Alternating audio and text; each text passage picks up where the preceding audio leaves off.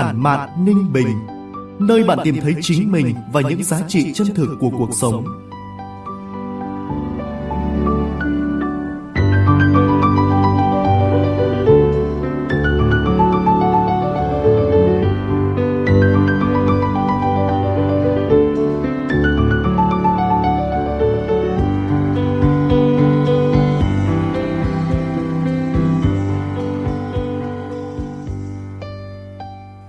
Từ phòng thu của báo Ninh Bình, chào mừng quý vị và các bạn đến với chuyên mục Postcard Tản mạn Ninh Bình của báo Ninh Bình Điện tử, phát sóng vào 9 giờ sáng ngày thứ Bảy hàng tuần tại địa chỉ website báo ninh bình.org.vn,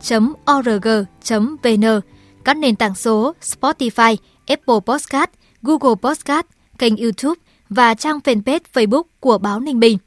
Tôi là Hồng Hạnh sẽ đồng hành cùng quý vị và các bạn.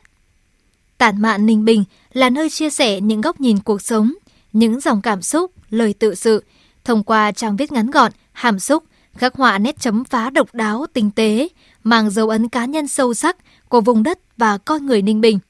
Trong số phát sóng tuần này, mời quý vị và các bạn cùng nghe những lời tâm sự của tác giả Hạ Như qua tản văn Ngày Tết nghĩ về văn hóa tặng quà với giọng đọc Bạch Phượng.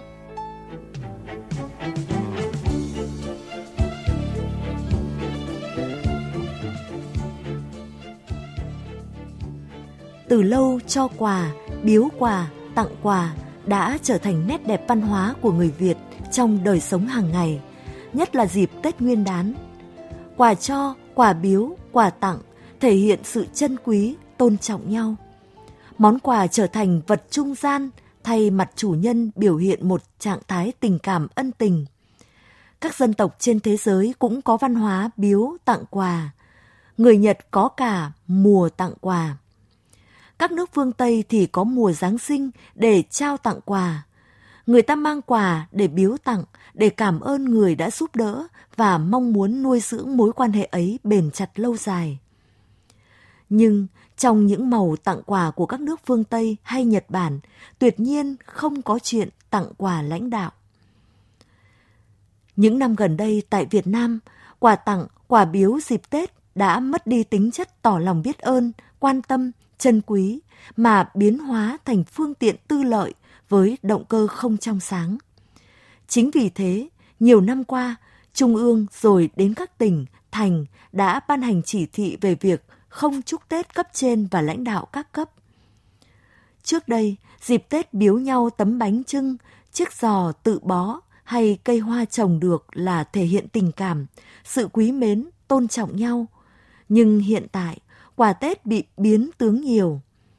Quà Tết bây giờ có thể là những giỏ quà, bên dưới có phong bì là chai rượu ngoại mấy chục triệu đồng, là những vô chờ du lịch đắt đỏ với những mục đích không trong sáng. Việc biếu tặng quà Tết ngày càng trở nên phổ biến và có tính thực dụng. Nhiều khi chỉ cần một cái phong bì cho nhanh gọn để đối phó với việc cấm chúc Tết lãnh đạo. Tặng, biếu Tết với hối lộ chỉ cách nhau một lần ranh giới mong manh đến mức vô hình. Vì thế, những văn bản cấm của Trung ương, của tỉnh về chúc Tết, tặng quà Tết cho các cấp trên là hợp lý và cần thiết trong thời điểm cả nước đang trong cao điểm của công tác đấu tranh phòng chống tham nhũng. Trên thực tế, còn có những cá nhân lợi dụng việc sắm Tết cho cơ quan như trang trí trụ sở, tổ chức tiệc tất niên cho người lao động để tham nhũng vặt. Đi Tết lãnh đạo dường như đã trở thành xu thế, không ai bắt, không ai ép, nhưng đến hẹn lại lên. Nên dù Trung ương, tỉnh đã ban hành chỉ thị, nhưng một số người làm trái chỉ thị, kiểu lách luật thì lại được cất nhắc, bổ nhiệm, tạo điều kiện thuận lợi nên dân công sở vẫn dì tay nhau tìm mọi cách để đưa quà Tết bằng nhiều hình thức phong phú, đa dạng hơn.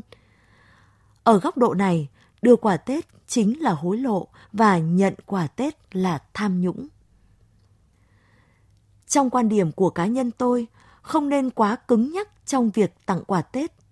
Cấm là cấm loại quà Tết nhuốm màu thực dụng, lợi dụng quà Tết để trục lợi cá nhân, cấm thứ hành vi cho, biếu, tặng xa rời ý nghĩa văn hóa tốt đẹp ban đầu, biến thành việc làm cá nhân cơ hội, lợi dụng để đạt được mục đích riêng. Cấm là cấm loại quà đem Tết lãnh đạo cấp trên để tranh thủ, để đầu tư cho tương lai gần, để hoạch định đường đi lâu dài cho bản thân, chứ nét đẹp tặng quà dịp lễ Tết vẫn nên được phát huy những giá trị tốt đẹp của nó. Còn có người biếu tặng quà Tết là còn có người nhận. Còn người nhận quà Tết là còn người tặng, biếu. Cấm người biếu tặng quà Tết cũng phải cấm người nhận. Chỉ cấm cấp dưới biếu tặng mà không cấm cấp trên nhận thì giải quyết chưa triệt để. Có như thế mới giữ được nét đẹp văn hóa tặng quà trong thời buổi kinh tế thị trường như ngày nay.